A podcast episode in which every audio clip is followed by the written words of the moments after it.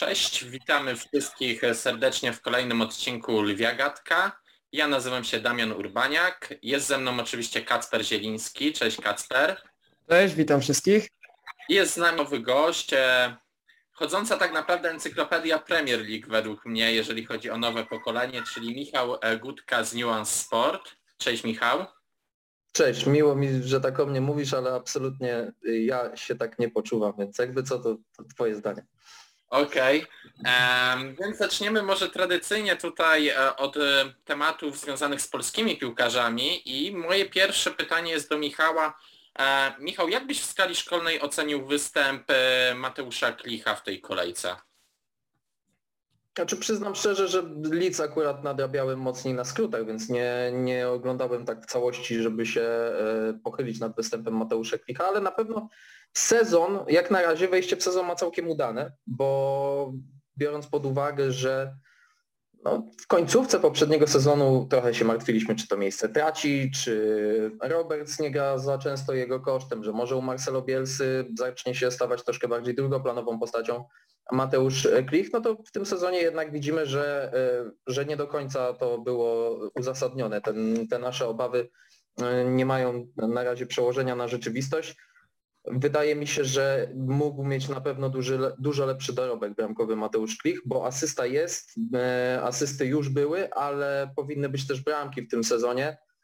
Na pewno jednak cieszy to, że, że ma regularne miejsce w Lidz, chociaż patrząc na Lidz, to naprawdę jestem zszokowany, że dopiero w siódmej kolejce ta drużyna, ta drużyna wygrała pierwsze spotkanie, że tak słabo zaczęła ten sezon i na pewno nie jest to scenariusz idealny, ale z perspektywy Mateusza Klicha myślę, że tam zawodzi zdecydowanie co innego niż środek pola. Myślę, że akurat Mateusz Klich, Stuart Dallas, Rafinha to są takie postacie, mm, które zasługują na, mm, na pochwały wręcz po tych y, pierwszych tygodniach.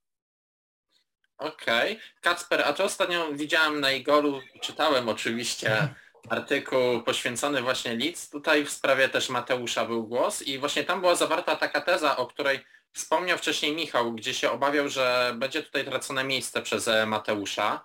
Redaktor, z którym rozmawiałeś w ogóle też się spodziewał e, takiego, takiego właśnie rozwiązania i że wkrótce to nastąpi. Czy ty uważasz jednak, że Mateusz e, jest ważną postacią w Lidz, która raczej dopóki będzie Bielsa będzie trwała w pierwszym składzie, czy to właśnie się rozwiąże tak jak e, mówił Michał, czyli no mo, może, może, może wkrótce, może kiedyś, może pod koniec sezonu raczej będzie utrata tego miejsca. Mm, akurat bierze mi tej tezy, że Mateusz będzie długo w składzie list. Obawiam się tylko jedynie, jeżeli e, nastąpi transfer środkowego pomocnika, który by miał nieco odciążyć Mateusza i dać mu więcej e, pola manewru, więcej mm, czasu na wypoczynek to jeżeli ten pomocnik prezentowałby się dobrze, Marcelo Bielsa czasem rezygnowałby z Mateusza. I tak naprawdę jesteśmy trochę w dziwnej sytuacji, ponieważ Mateuszowi z jednej strony przydałby się odpoczynek, a z drugiej strony ten transfer kolejnego środkowego pomocnika byłby dla niego nieco szkodliwy. E, wydaje mi się jednak, że Mateusz jest kluczową postacią w układance Bielsy i mimo tego, że pojawiają się jednak te głosy e, o tym, że Polak mógłby stracić miejsce w składzie list, to jednak byłbym przez przynajmniej najbliższy sezon no to spokojny, a jak będzie już za rok, to zobaczymy. Też zależy wszystko od gry Mateusza. My też podchodzimy do tego wszystkiego nieco krytycznie, ponieważ jak dobrze wiemy, Mateusz słynie z tego, że lubi sobie dołożyć asystę bramkę i kiedy Lis przegrywa, to też y, to nieco wpływa na ocenę Mateusza, co widzieliśmy kilka odcinków wcześniej, czy, czy nawet odcinek wcześniej. Y, ja jednak uważam, że, że Mateusz na spokojnie ten sezon dogra w pierwszym zespole, będzie y, tym fundamentem pierwszego składu Leeds, a w następny sezon to już będziemy o tym dywagować pewnie mm, za 9-10 miesięcy.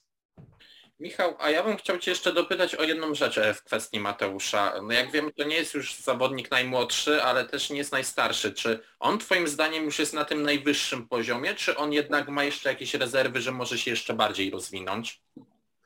Znaczy obawiam się pod tym względem, że to jest chyba niestety jego sufit i pod względem tego, w jakim klubie gra i pod względem tego, jak gra, bo pamiętam takie wypowiedzi nawet Marcelo Bielsy, chociaż on bezpośrednio chyba tego nie mówił, to, to było gdzieś z jakiegoś, z jakiegoś tekstu przedsezonowego, że Marcelo Bielsa po awansie do Premier League zrobił taką selekcję w tej drużynie na zasadzie e, podzielił piłkarzy na tych, od których może wymagać jeszcze więcej, od, e, ci, którzy się jeszcze według niego rozwiną i na tych, którzy dobili jego zdaniem już do swojej fizycznej możliwości. I wynikało z tego tekstu, że Mateusz Klich znalazł się w tej drugiej grupie, że to jest po prostu piłkarz, który po pierwsze dość późno rozkwitł, więc może, może jeszcze nie warto go tak e, skreślać, ale mam wrażenie, że nawet to, o czym mówimy, że pojawiało się, pojawiała się konkurencja, że ta konkurencja częściej dotykała jednak Mateusza, pokazuje, że, że to ma jakieś pokrycie w prawdzie, że jednak Marcelo Bielsa zauważa,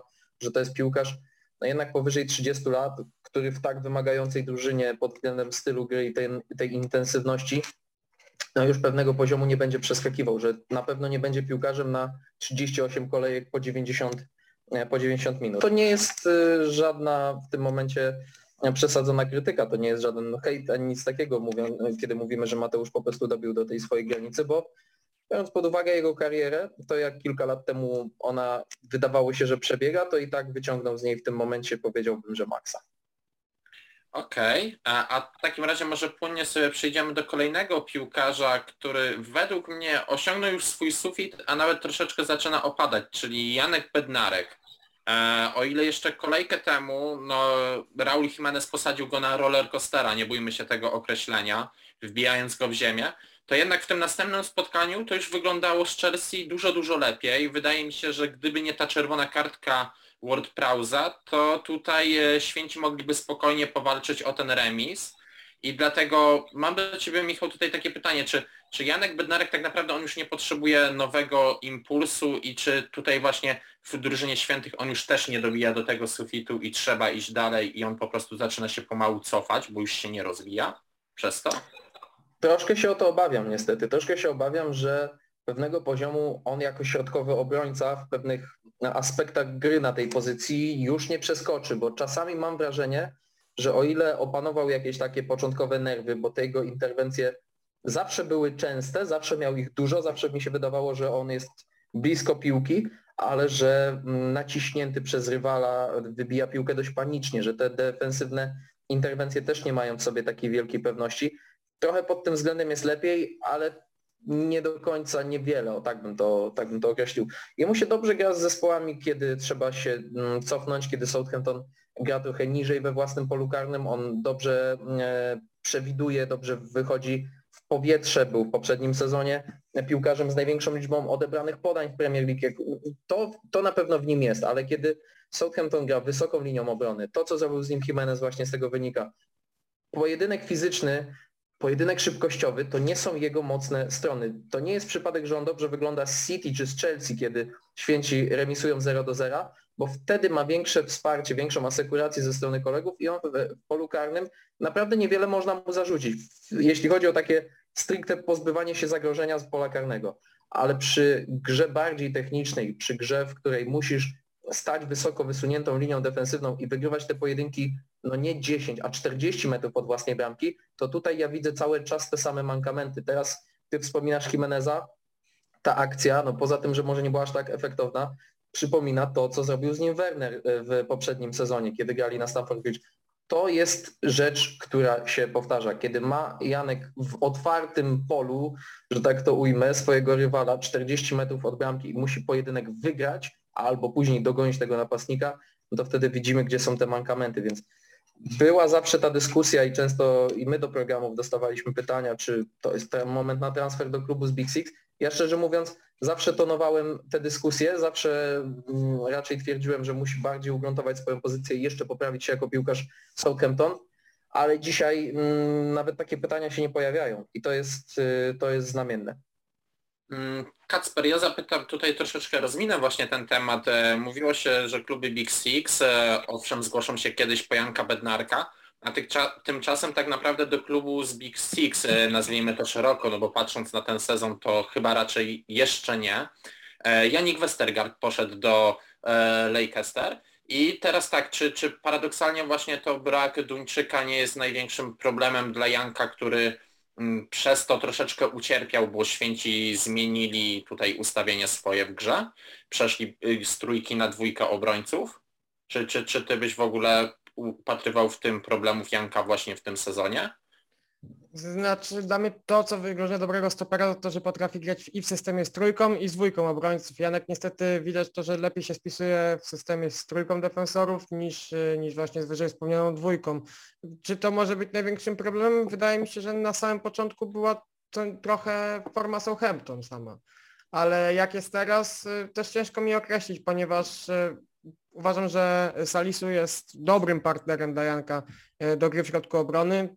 Umie operować lewą, lewą nogą, Janek będzie odpowiadał bardziej za to rozgrywanie z prawej strony. E, tylko akurat tutaj bym się nie upatrywał większego problemu. Może problemem być tylko to, że gdy Southampton chce zagrać wyżej, to właśnie tak jak Michał wspomniał, Janek ma najzwyczajniej w świecie problemy. I to też jest bardzo ważne u Janka, Janek nie popełnia mniejszych błędów, bo Janek, Jankowi rzadko kiedy się one zdarzają. On y, śmiało odbiera piłkę, potrafi grać w y, tym niskim pressingu, tak, czyli potrafi y, zagrać, kiedy Southampton gra bardzo, bardzo nisko. E, tego przykład mamy z Manchesterem City, tego przykład mamy nawet do tej czerwonej kartki w meczu z Chelsea.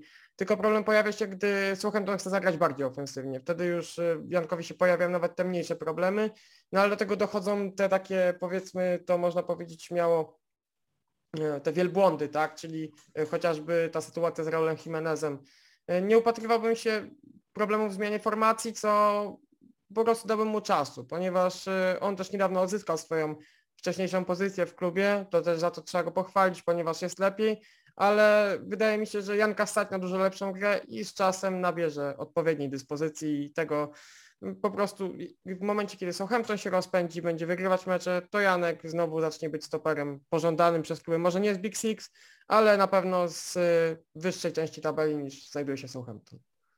Mm, ja bym chciał tylko jeszcze odnośnie Janka zadać tutaj jedno pytanie Michałowi, e, bo to jest coś, co ja stawiam od dłuższego czasu jako jeden z jego największych problemów, że Janek Bednarek e, nie jest nigdy i nie będzie kandydatem na szefa obrony, a to chyba w jego wypadku też patrząc na to, jak gra Southampton i kto tam występuje, no to takim naturalnym kandydatem po odejściu właśnie Duńczyka to, to był Janek, tak? I gdzieś mi się wydaje, że jednak mimo wszystko ta rola to nie jest dla niego i on sam w niej się najlepiej nie czuje. A ty Michał, co sądzisz w tej kwestii?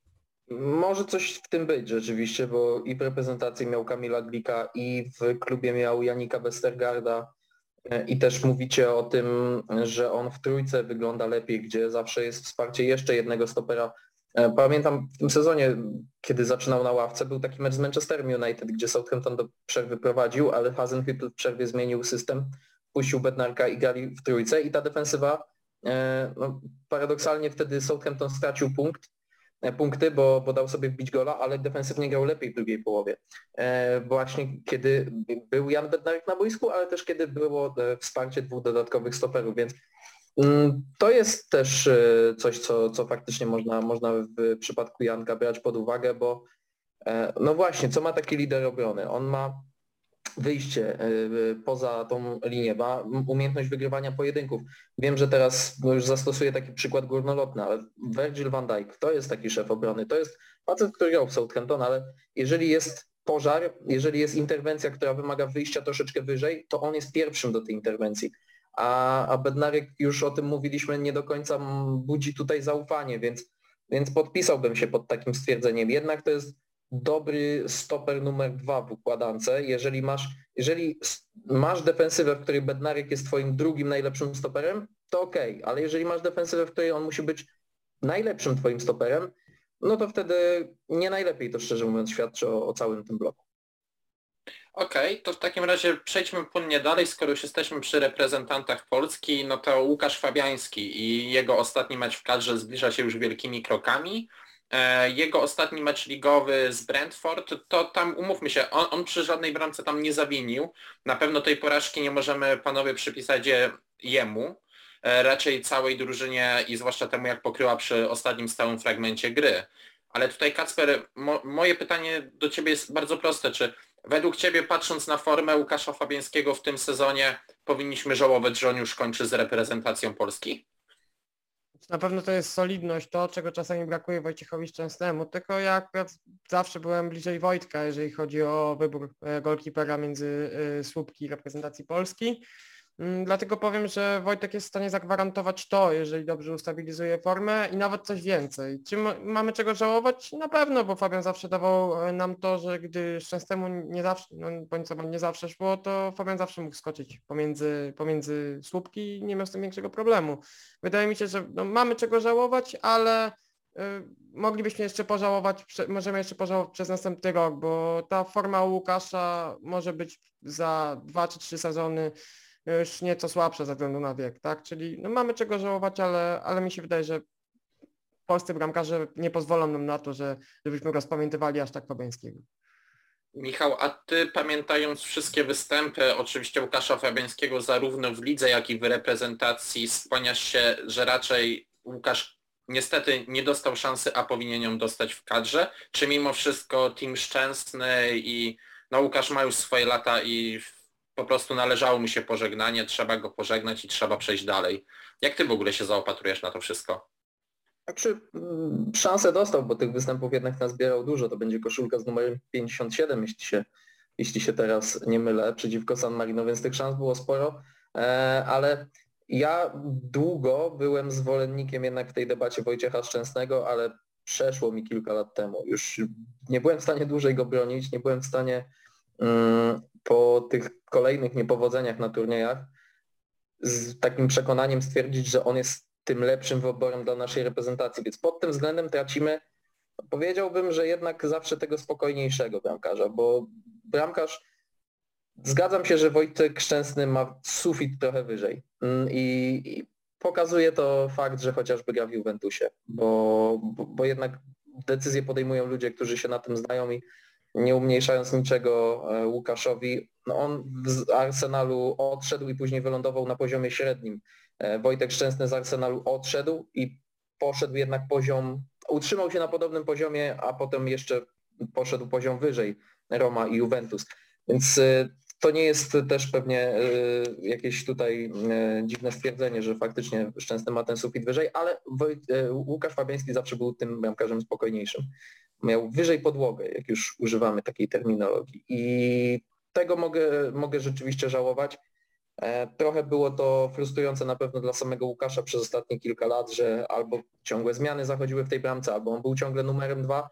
No ale jednak y, mówimy o bramkarzu 36-letnim w kraju, w którym jednak zaplecze mamy, więc e, szkoda na pewno, bardziej żałuję tego, jak ta kariera się potoczyła w reprezentacji Łukasza we wcześniejszych latach, niż tego, że ona się w tym momencie kończy, bo to jest, wydaje się w tym wieku, przy tym mm, momencie w rozwoju tej reprezentacji raczej naturalna chwila na, na to, żeby w bramce też zaczęto y, wpuszczać świeżą krew, ale na pewno myślę, że jak tak za kilkanaście lat będziemy wspominać tę erę w reprezentacji, to Łukasz Fabiański pozostanie gdzieś w niej niedoceniony, chociaż zawsze będzie miał to Euro 2016 i to jest coś, co będzie grało na jego korzyść, ale mimo wszystko to będzie taki bramkarz niedoceniony i w pewien sposób w naszej reprezentacji niewykorzystany w pełni.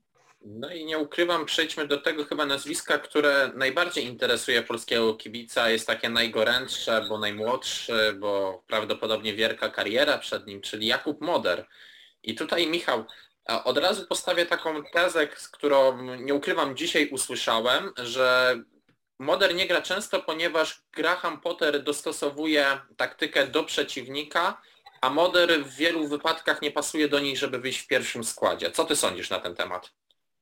Na pewno Graham Potter dostosowuje mm, taktykę do przeciwnika, bo mm, miałem okazję naprawdę wiele spotkań Brighton skomentować od momentu, kiedy i awansowali, i od momentu, kiedy przyszedł tam Graham Potter i to zawsze jest zagadka, czy to, co dostajemy wydrukowane na składach, później będzie rzeczywiście miało odzwierciedlenie na boisku i zazwyczaj nie ma. E, I Jakub Moder też obskakiwał przeróżne role, więc e, to jest czasami takie mm, utrapienie piłkarza uniwersalnego, bo okazuje się, że w Anglii jednak to uniwersalne zastosowanie dla Jakuba Modera zostało odnalezione. On poniekąd w w Lechu, w reprezentacji też był na tyle uniwersalnym środkowym pomocnikiem, że widzieliśmy go jako szóstkę, ósemkę, dziesiątkę. Z tym nie było problemu. Nagle okazuje się, że w Anglii może być też wahadłowym.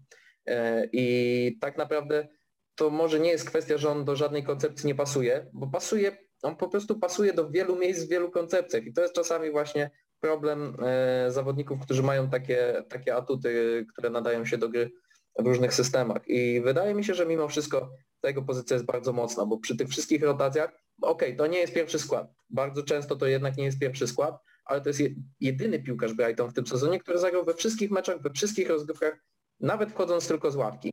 To już o czymś świadczy i yy, ostatnio pamiętam, że czytałem taką analizę E, dziennikarzy zajmujących się Brighton e, na temat tego, że mm, kadra tej drużyny się bardzo poprawiła, że dzisiaj na każdej pozycji praktycznie Graham Potter poza półlewym e, środkowym obrońcą, gdyby grali na trójkę, ma zmiennika, ma drugi wybór i w pierwszej jedenastce takiej najsilniejszej pewnie nie ma miejsca dla Jakuba Modera, ale na pewno jest w drugiej jedenastce i już jak gdybyśmy tworzyli drugą najsilniejszą jedenastkę Brighton, to on byłby jednym tam z najlepszych piłkarzy. Także Mm, myślę, że to jest cały czas jakiś proces nauki dla, dla niego i naprawdę jeżeli przestaniemy traktować Brighton jako zespół z taką metką drużyny dolnej połowy tabeli, a zaczniemy analizować jej potencjał pozycja po pozycji, to zdamy sobie sprawę, jak dużą konkurencję Jakub Moder ma, żeby grać na tej swojej nominalnej ósemce, bo jeżeli tam jest Yves Bisuma, jeżeli tam jest Gross, Lalana, McAllister,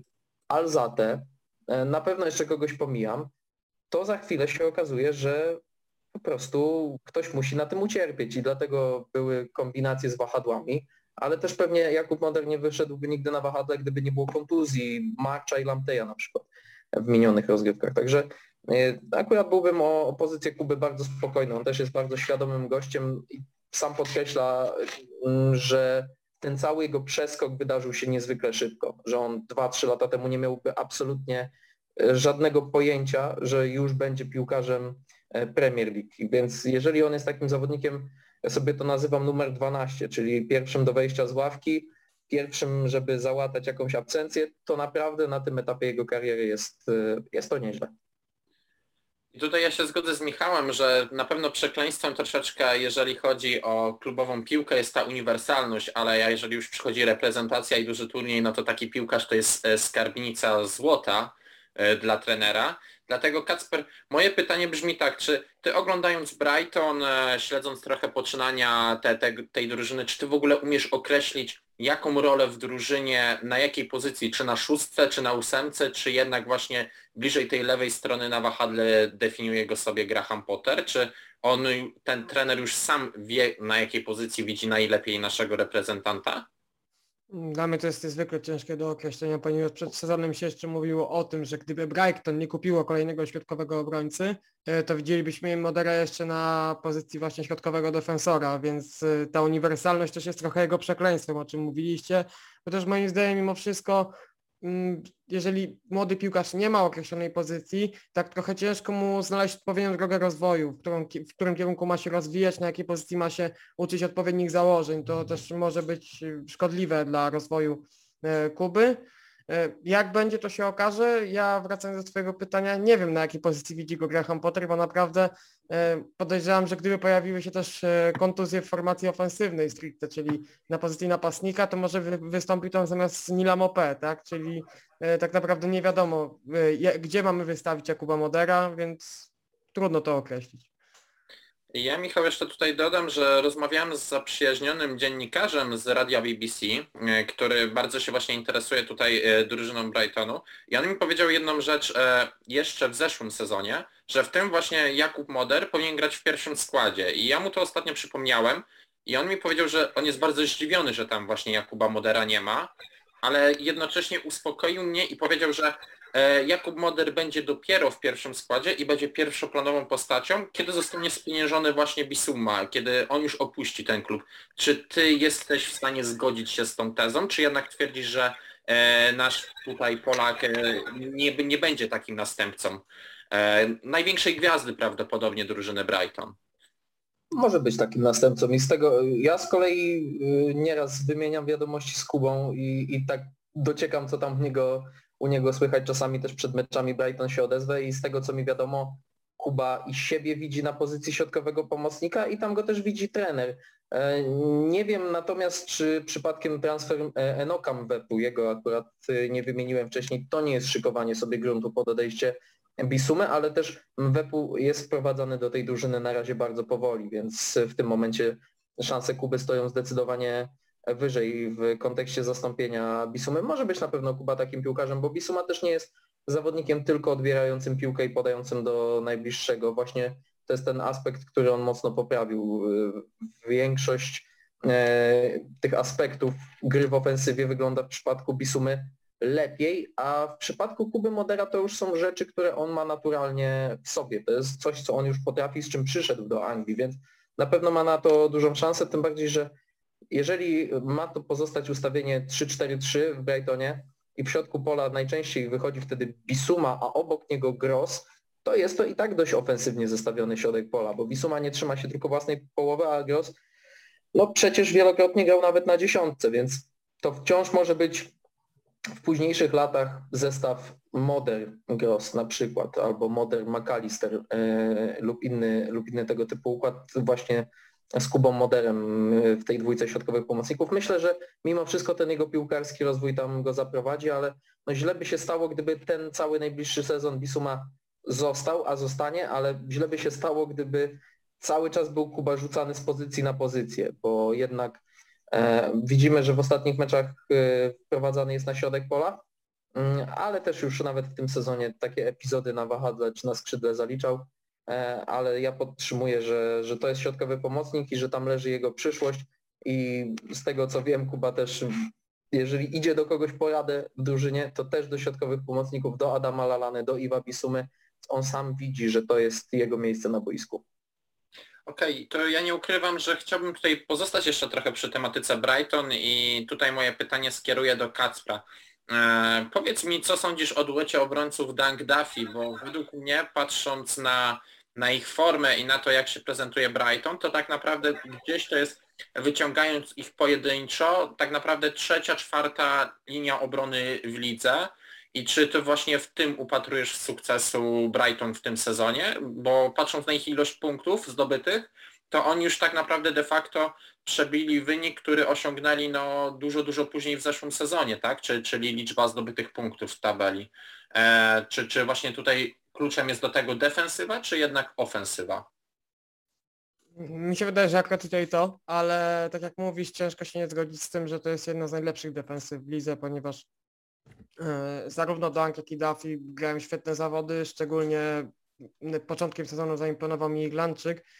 E, wydaje mi się jednak, że tym kolejnym do tej trójki, e, też pod względem ostatniej formy, dobrze się prezentuje Dan Byrne.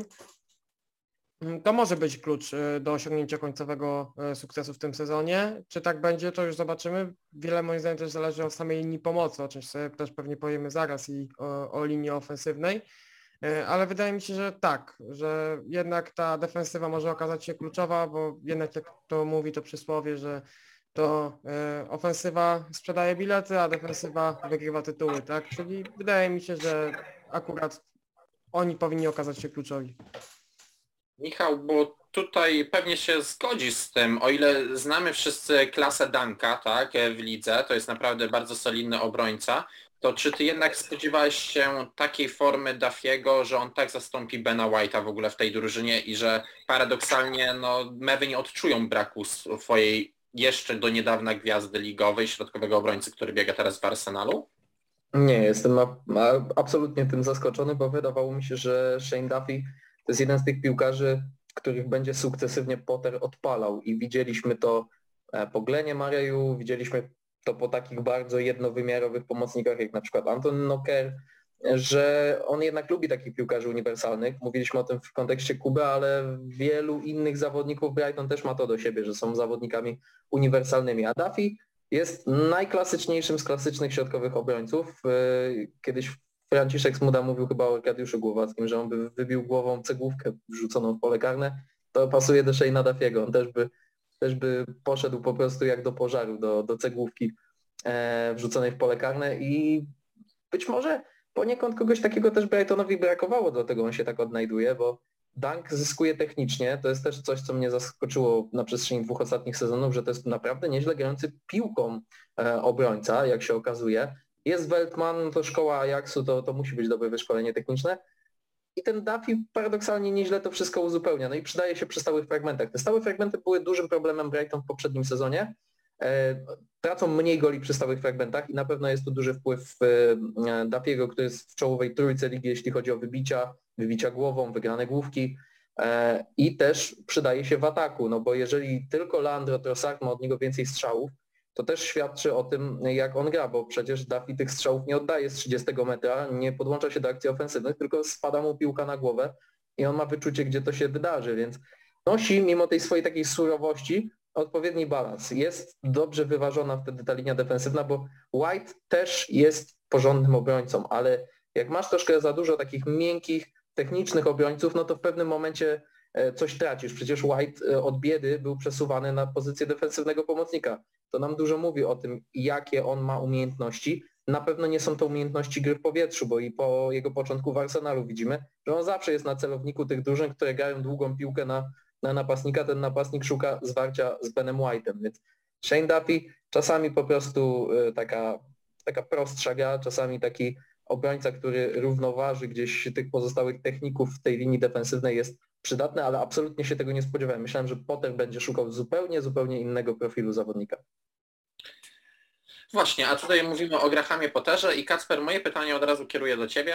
Mm, czy Graham Potter to już jest menadżer, który, dla którego Brighton staje się za, za ciasnym placem? Czy, czy to nie jest już czas e, na pożegnanie się, zakończenia tej pięknej przygody po tym sezonie i pójścia dalej wyżej?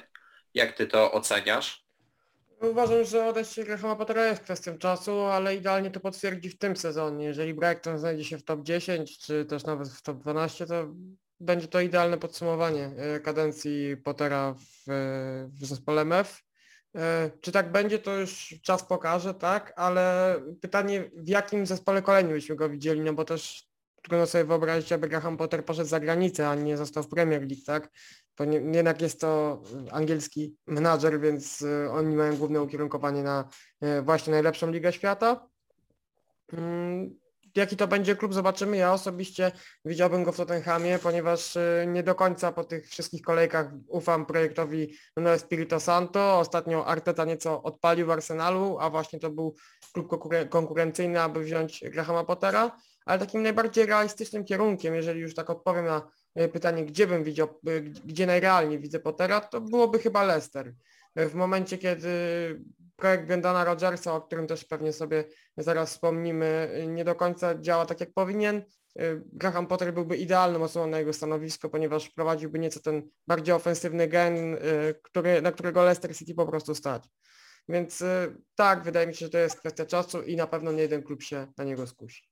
Tutaj korzystając, że mamy takiego specjalista od drużyny Brighton, który skomentował wiele meczy, to Michał, zanim już tutaj Graham Potter nam się spakuje, to powiedz mi, czy Brighton, żeby osiągnąć właśnie tutaj wspomniane przez Kacpra top 10, top 12, musi gdzieś szukać e, wzmocnień w okienku zimowym, czy jednak ta kadra pozwoli na spokojne doszusowanie na takiej pozycji? Szczerze mówiąc nie widzę takich potrzeb. Nie widzę palących potrzeb. Powiedzielibyśmy przed sezonem, że napastnik, ale Mopé się trochę przełamuje. I myślę, że Potter to jest taki facet, który wierzy, że system będzie zapewniał bramki, a niekoniecznie jakaś taka jedna postać na 20, na 20 goli w sezonie. E, wracają do zdrowia March i Lamptey, czyli wracają te wahadła, które świetnie zaczęły poprzedni sezon, a później trzeba było tam łatać dziury. O defensywie mówiliśmy. Sanchez w bramce naprawdę e, okrzepł. W środku pomocy też mówiliśmy, jak, duży jest, jak duża jest konkurencja, a jeszcze cały czas e, no, nie wliczamy tak ofensywnych pomocników jak chociażby Trossard. E, I szczerze mówiąc nie widzę takich, takich palących potrzeb. Oczywiście jeżeli coś wyjdzie na ostatniej prostej, to wtedy się takie wzmocnienia pojawią, ale wydaje mi się, że Brighton ma i kadrę, i trenera wystarczającego do tego, żeby, żeby ten cel osiągnąć. Tam się w klubie mówi, że oni chcą poprawić swój najlepszy finish w historii, czyli 15 miejsce. Chcą być na 14 lub wyżej, to jest spokojnie drużyna już dziś na 14 miejsce lub wyżej, na te 10, 12, o których mówicie też. To jest chyba w ogóle tak najbardziej, e, nie licząc może chyba Brentford, taki najbardziej najzdroworozsądniej zarządzany projekt według mnie. Tam jest inteligentny właściciel, który naprawdę wierzy w długofalowe projekty, e, stawia, nie boi się tego i wydaje mi się, że to jest w ogóle kluczem do sukcesu, że Graham Potter dostał miejsce takie no, do wykazania się, tak? Gdzie nikt mu po kilku porażkach, tak jak w Watfordzie, no Xisko dosłownie e, zwycięstwo, remis, porażka, tendencja spadkowa, jesteśmy zaniepokojeni i zwalniamy, więc to jest w ogóle dla mnie nonsens. No Ale Claudio tak... Ranieri przychodzi z miejsca, widziałem, że jest jednym z faworytów do tego, żeby jako następny stracić robotę i myślę, że przed końcem sezonu może się pożegnać, bo i, i taki styl Brightonu i e, z tego co widziałem cztery ostatnie posady Claudio Ranieriego to w sumie 23 miesiące na stanowisku. No, ja też jestem tego zdania, że raczej tam nie dociągnie do końca tego sezonu ale to zanim porozmawiamy sobie jeszcze o Leicester, to chciałbym właśnie zahaczyć tutaj o Brentford i ten projekt długofalowy. Powiedz mi Michał, e, czy, czy, czy to jest naprawdę tak, taki projekt, który będzie długofalowy, czy jednak jeżeli tam pojawią się pierwsze rysy, to możemy uznać go, że on się zwinie, spakuje, no i spadnie z hukiem tak jak Sheffield e, chociażby rok temu. Czy, czy, czy jednak dla Ciebie to jest po prostu tam tak zarządzane właśnie modelowo, nazwijmy to jak w Brightonie, gdzie ten projekt będzie trwał i choćby tam się miało nawet przez chwilę walić, no to trener dostanie zaufanie i będzie mógł spokojnie działać. Poczekajmy do pierwszego spadku, bo wydaje mi się, że o ile teraz sezon zaczęli dobrze, to cały czas nie możemy mówić z pełnym przekonaniem, że się utrzymają. No i też takie kluby po jakimś czasie spadają.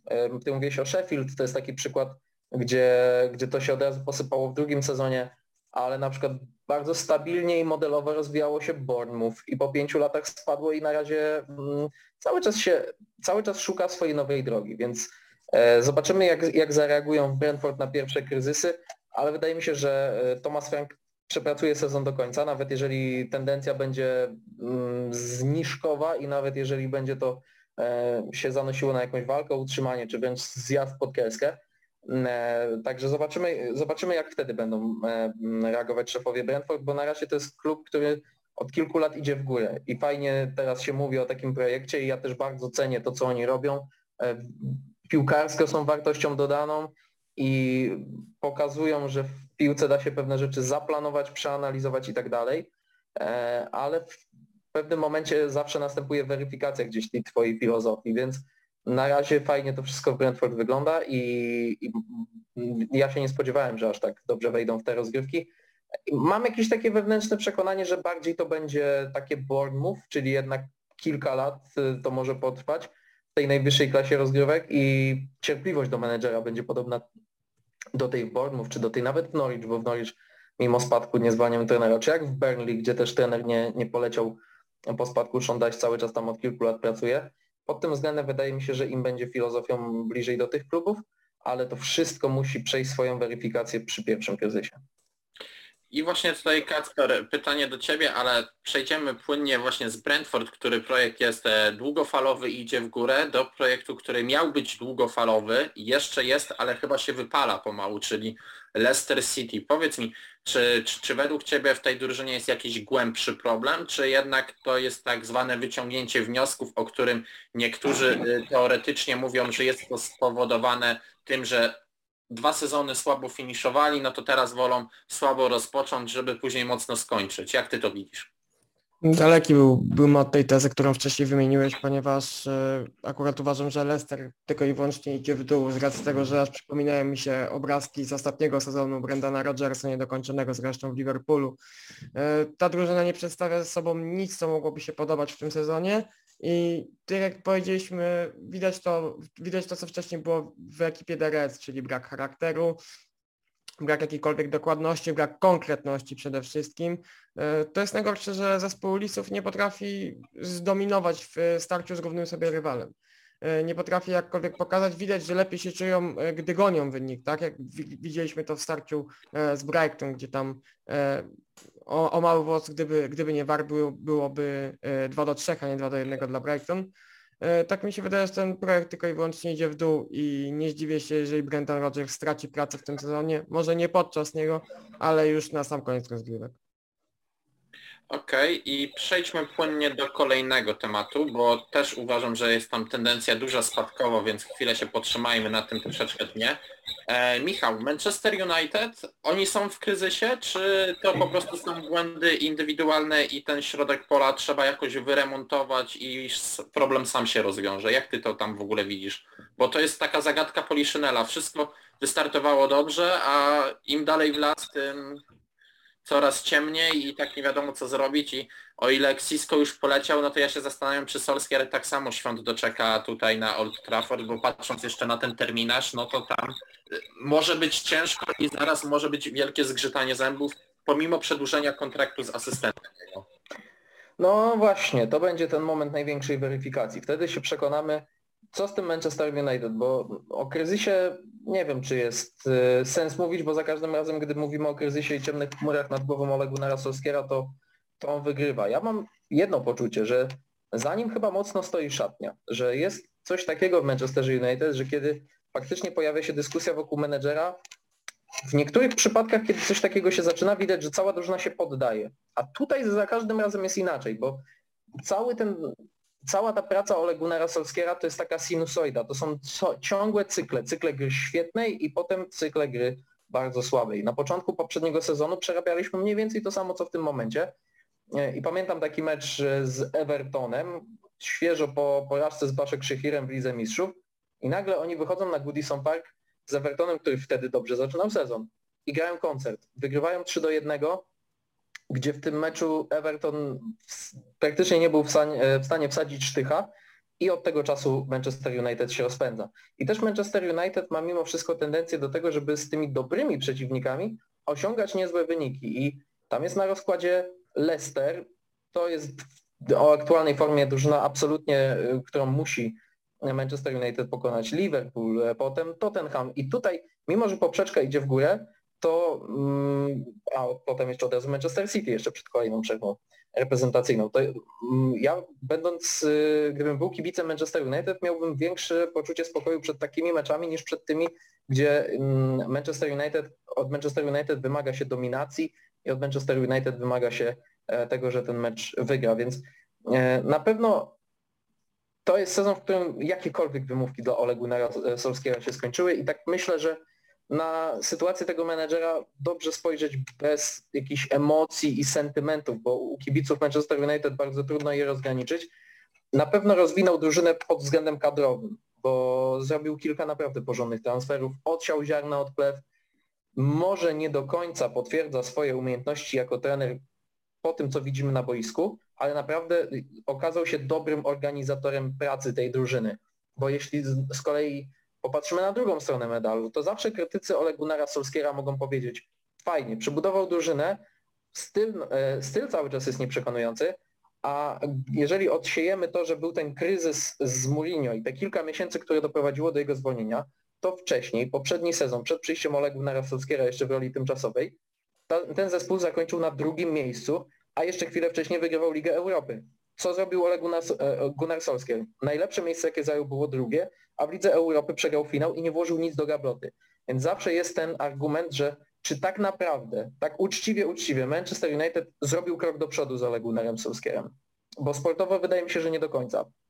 Zrobił na pewno Norweg dużo dobrego dla tego klubu i kiedy ja słyszę nawet ostatnie wypowiedzi Gary'ego Neville'a, który zaczyna uderzać w takie tony, że to jest dobry, jak on to określił, bridge manager, taki pomost pomiędzy Jose Mourinho i tym, co było złe, a tym, co za chwilę może nastąpić dobrego dla tej drużyny, to już mi się odpala lampka, że skoro facet, który jest tak powiązany z Manchester United i e, tym byłym piłkarzom United w mediach się często zarzucało, że na siłę bronią Ole Gunnara Solskjaera, skoro z jego ust pojawiają się takie słowa, to chyba faktycznie jest coś na rzeczy, że, że już nawet ci jego najwięksi zwolennicy zaczynają dostrzegać mm, jego zasługi, za które warto mu podziękować, ale te mankamenty właśnie, które sprawiają, że, że on jednak poza ramy takiego sympatycznego Ole, który zrobił dużo dobrego i naprawdę e, ustawił klub na właściwych torach, to tak sportowo, no jednak y, menedżerem na, na klub tego pokroju nie do końca chyba jest. Ja właśnie tutaj skieruję, bo Kacper jest wielkim fanem tutaj Manchesteru United i mam sobie taką tezę, że wydaje mi się, że wielu ludzi widziało w Ole Gunnarze Solskierze połączenie i Fergusona i Zidana, czyli miał się stać takim Zidanem Manchesteru, który tutaj pokieruje ich, e, wygramy wie, wiele trofeów i tak dalej, a zarazem przywróci ten sznyt i blask e, za Fergusona, który e, no, zaczynał od ściskania dłonie sprzątaczką codziennie, tak, tym paniom, które parzyły mu kawę, herbatę i ten klub był taką rodziną i zara, żeby był taką rodziną i zarazem wygrywał. Czy twoim e, zdaniem w ogóle Ole Gunnar jest jeszcze zdolny do czegoś takiego zbudowania, czy to raczej jest właśnie ten etap, w którym już będziemy dziękować Norwegowi i trzeba zejść ze sceny po prostu? Ja nie lubię tych porównań do Fergusona stosowanych przez kibiców United, typu, że Ferguson też na początku miał ciężko. No dobrze, tylko porównajmy sobie kadrę Fergusona z wtedy, a kadrę Ole Gunnara Solskjaera z teraz. Yy, nie zbuduje nigdy takiej więzi z piłkarzami i z resztą pracowników, ponieważ yy, Solskjaer nie ma wystarczającego charakteru. To nie jest twardy menadżer, to jak można było powiedzieć o Fergusonie, że to jest surowy ojciec, tak Gunnar Solskjaer to jest taki wujek, który rozdaje pieniądze i przychodzi na grilla. To nie jest yy, człowiek, który jakkolwiek może imponować yy, cechami przywódczymi w szatni. Owszem, on ma dobry kontakt z zawodnikami, o czym powiedział Michał.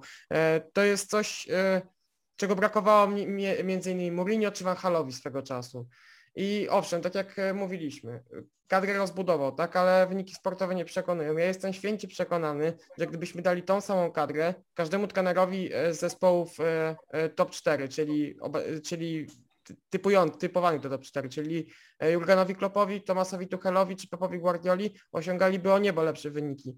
Nie jestem pewien, czy nawet jakbyśmy dali tą kadrę Jose Mourinho, to czy on by o wiele lepszych wyników nie osiągnął. Więc ja uważam, że Ole Gunnar Solskjaer nie jest w stanie zbudować długofalowego projektu United, ponieważ y, mm, każda cierpliwość ma swoje granice, a ja jestem daleki od tego, żeby ponownie zaufać Norwegowi, chociażby po takich meczach jak ten z Evertonem, gdzie wystawia pierwszy skład, który tak na dobrą sprawę nie miał większego sensu, brak Ronaldo.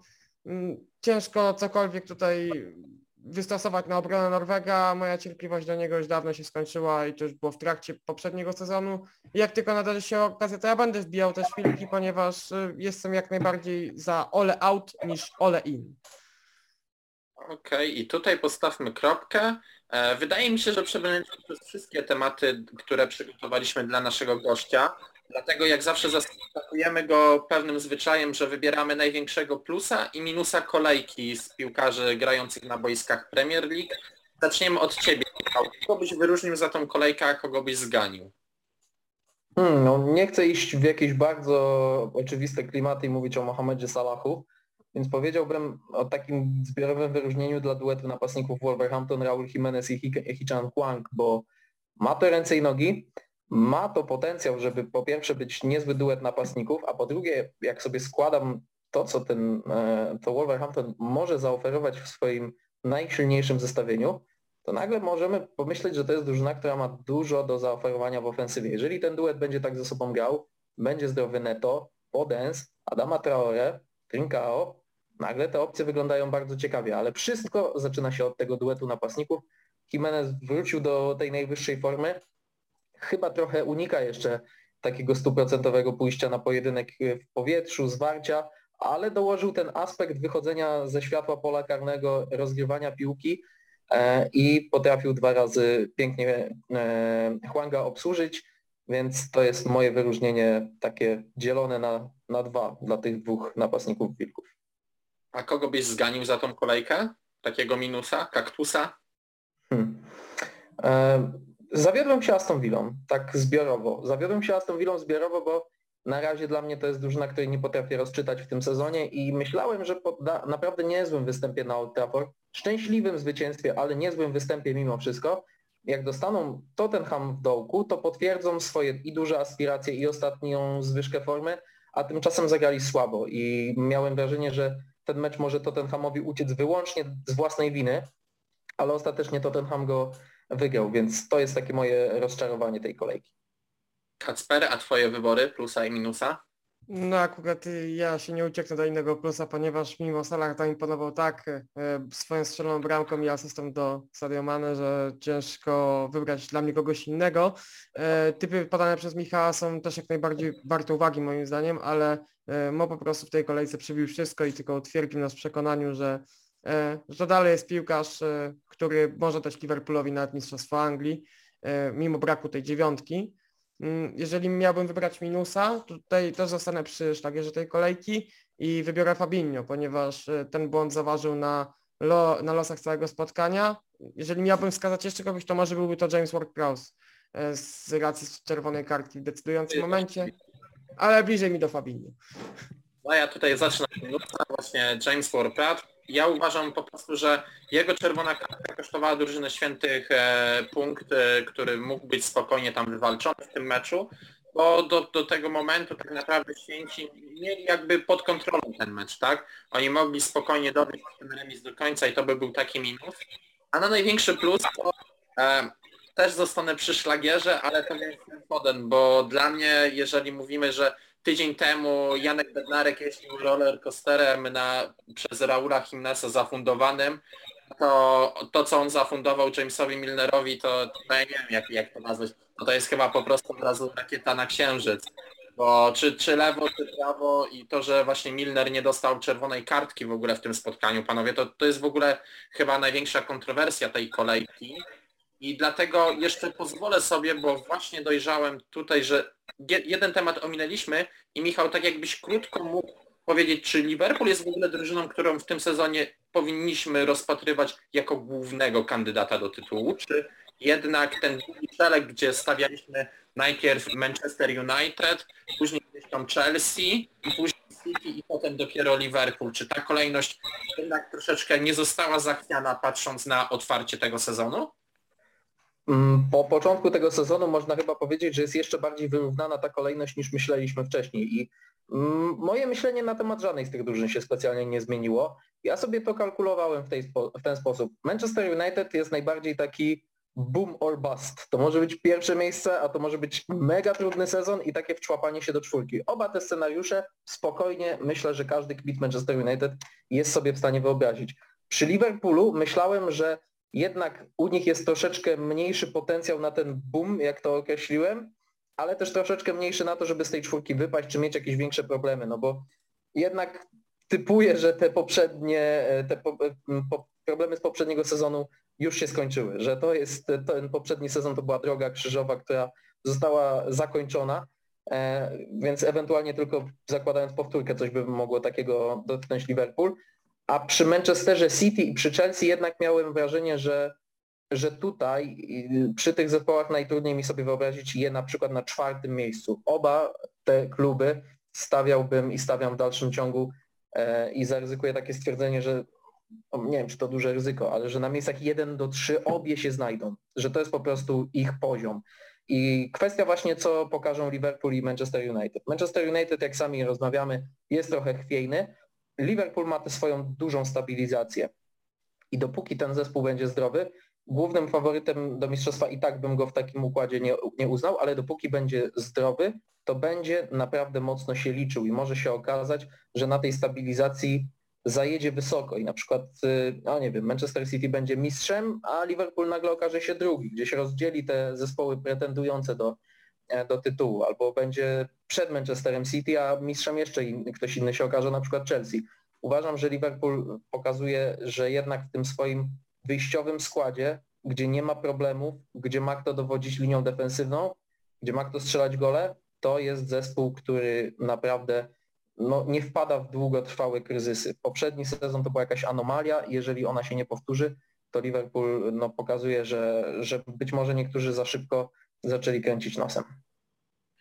Okej, Kacper, chciałeś coś dodać do tego tematu? Jeżeli nie, to będziemy kończyć. Z bólem serca mówię, ale nie i też widzę Liverpool wysoko. To ja bardzo serdecznie dziękuję Tobie Michale za udział w naszym podcaście. Było naprawdę bardzo przyjemnie Ciebie u nas ugościć. Było mi miło też u Was gościć, szczególnie, że to taki mój ostatni obowiązek na liście przed urlopem. Jutro urlop zaczynam i troszeczkę się odcinam od świata Premier League, Fantasy Premier League, tych wszystkich rozkminek składowych, no i po prostu od, od pracy. Nie miałem urlopu w ogóle w tym roku, więc czas najwyższy. Ja tutaj tylko jak mówisz o Fantasy Premier League, to dodam, że jestem e, szczęśliwym posiadaczem Hwanga od dwóch kolejek, więc bardzo mnie ucieszył jego wynik e, w ostatniej. E, Oczywiście był ze mną też mój współprowadzący, współgównodowodzący, czyli Kacper Zieliński. Kacper, wielkie dzięki. Dzięki chłopaki również. No i byłem ja, Damian Urbaniak. E, Jak zawsze podcast ukaże się w piątek, będzie do odsłuchania. Mamy nadzieję, że Wam się podoba. Zostawiajcie nam w górę, dodawajcie nas do obserwacji i słyszymy się prawdopodobnie po przerwie reprezentacyjnej już. Cześć.